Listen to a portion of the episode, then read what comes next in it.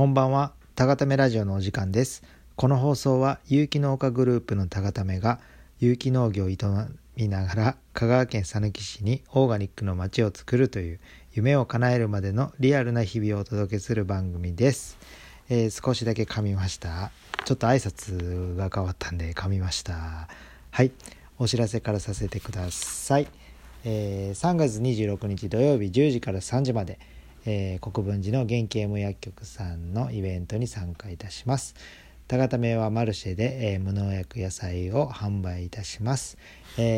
まこっちゃんとたたらっちのお母さんの英子さん2人がメインで、野菜を売ってくれますので、ぜひ、お時間ある方遊びにいらしてください。本日はですね、ふるさと納税の売上というか注文状況と、このタガタメラジオの、現在どういう感じかっていうのを、この2点お届けしようと思っております。ふるさと納税始まって1週間ぐらい経ったんですかね。注文がポチポチ入り始めました。2日前に1件、こちら神奈川県の方でしたね。はい、そして、昨日1件、こちらも神奈川県の方で、そしてなんと今日は2件注文いただきまして、こちらが愛知と東京の方です。やっぱりあれなんですかね、都市部というか都会からの注文の方が多いんですかね。でも意外ですよね。神奈川2件と東京、なんか東京はなんとなくわかるんですけど、と愛知からの、おそらく誰の知り合いでもないんですけどね。はい。それぞれ5000円の、7品から10品入ったお野菜セットの注文をいただいたんですけども、なので、実際は1500円分のお野菜セットが送られることになります。そして半分の2500円はさぬき市に寄付されるということで、もう4件入ってるんで、2500円 ×4 件なんで、もう1万円さぬき市に寄付できたことになるんですね。これすごいですよね、よくよく考えたら。はい、今後もね、今のところその7から10品の野菜セットと10から15品の野菜セット大容量、こちら1万円なんですけど、あと定期便年4回と年12回のそれぞれの定期便がありまして、今後はですね、ハーブとエディブルフラワーが入ったセットとか、あとじゃがいもが例えば10キロいくらのセットとか、そういうふうに、お野菜セットをベースに、スポットでその季節にたくさん取れるものを返礼品として載せてみようかなと考えてます。夏場はね、僕ら唐辛子結構力入れて育ててますんで、世界の唐辛子セットみたいなの面白いかなと思いますし、香川の伝統野菜である香川本高唐辛子とかの、例えば1キロいくらとか、そういうのも面白いかなと思います。香川県でね、せっかくの伝統野菜を、ふるさと納税で販売するっていうのは結構面白いのかなと思ってます。これをお聞きの方もご興味ございましたら、楽天のふるさと納税さぬき市で検索していただいて、一度ページを見ていただけたらと思います。そしてもう一点ですね、今現在、今日のこの放送で38回目の放送を迎えました。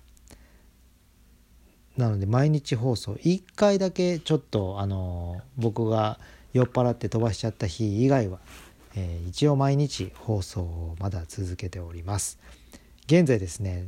総再生回数がですね666回です。ゾロ目でした。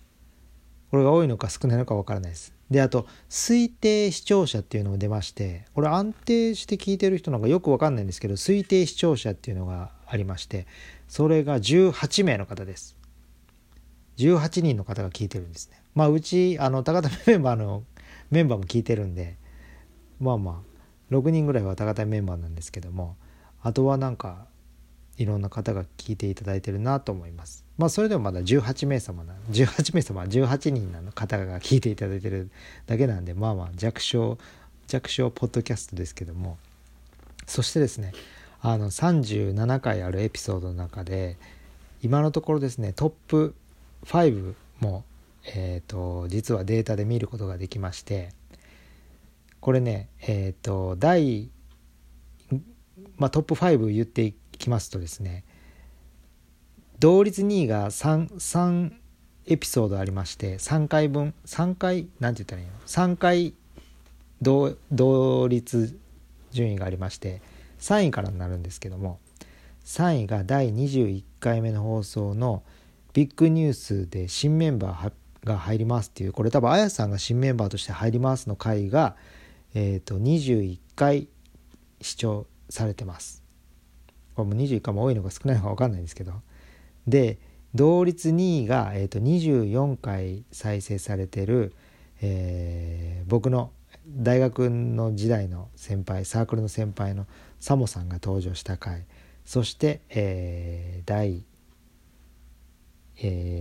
何回だったかは忘れましたけど、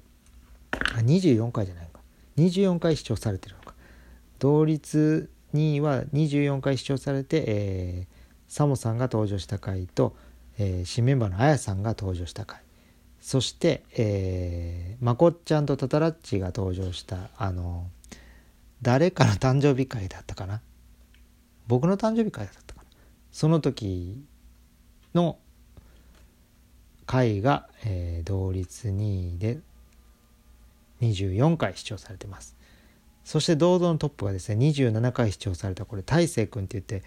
お世話になってる農機具屋さんの息子さんとの対談の時の回数が、27ということで堂々のトップとなっております。この順位あんまり変わんないんですよね、不思議なことに。まあ、きっと大成君今若いんですけど、大成君って何歳やったっけ、20歳、多分20歳の友達の子がちょろっと多分聞いていただけたんで、このトップになってるんだと思います。まあ今後もですね、いろんなゲストの方に出ていただいて、楽しいラジオにしていこうと思うんですけども、またなんかこんなの話してほしいとかご要望があったら DM なりなんなりいただけたら、すぐにお答えできることはお答えしていこうと思ってますんで、まあ、今後ともよろしくお願いしますということで、そういえばそうですね、明日はあやさん一家全員ですね、あやさん、旦那さんのおうちゃんとあやさんと、みおちゃんと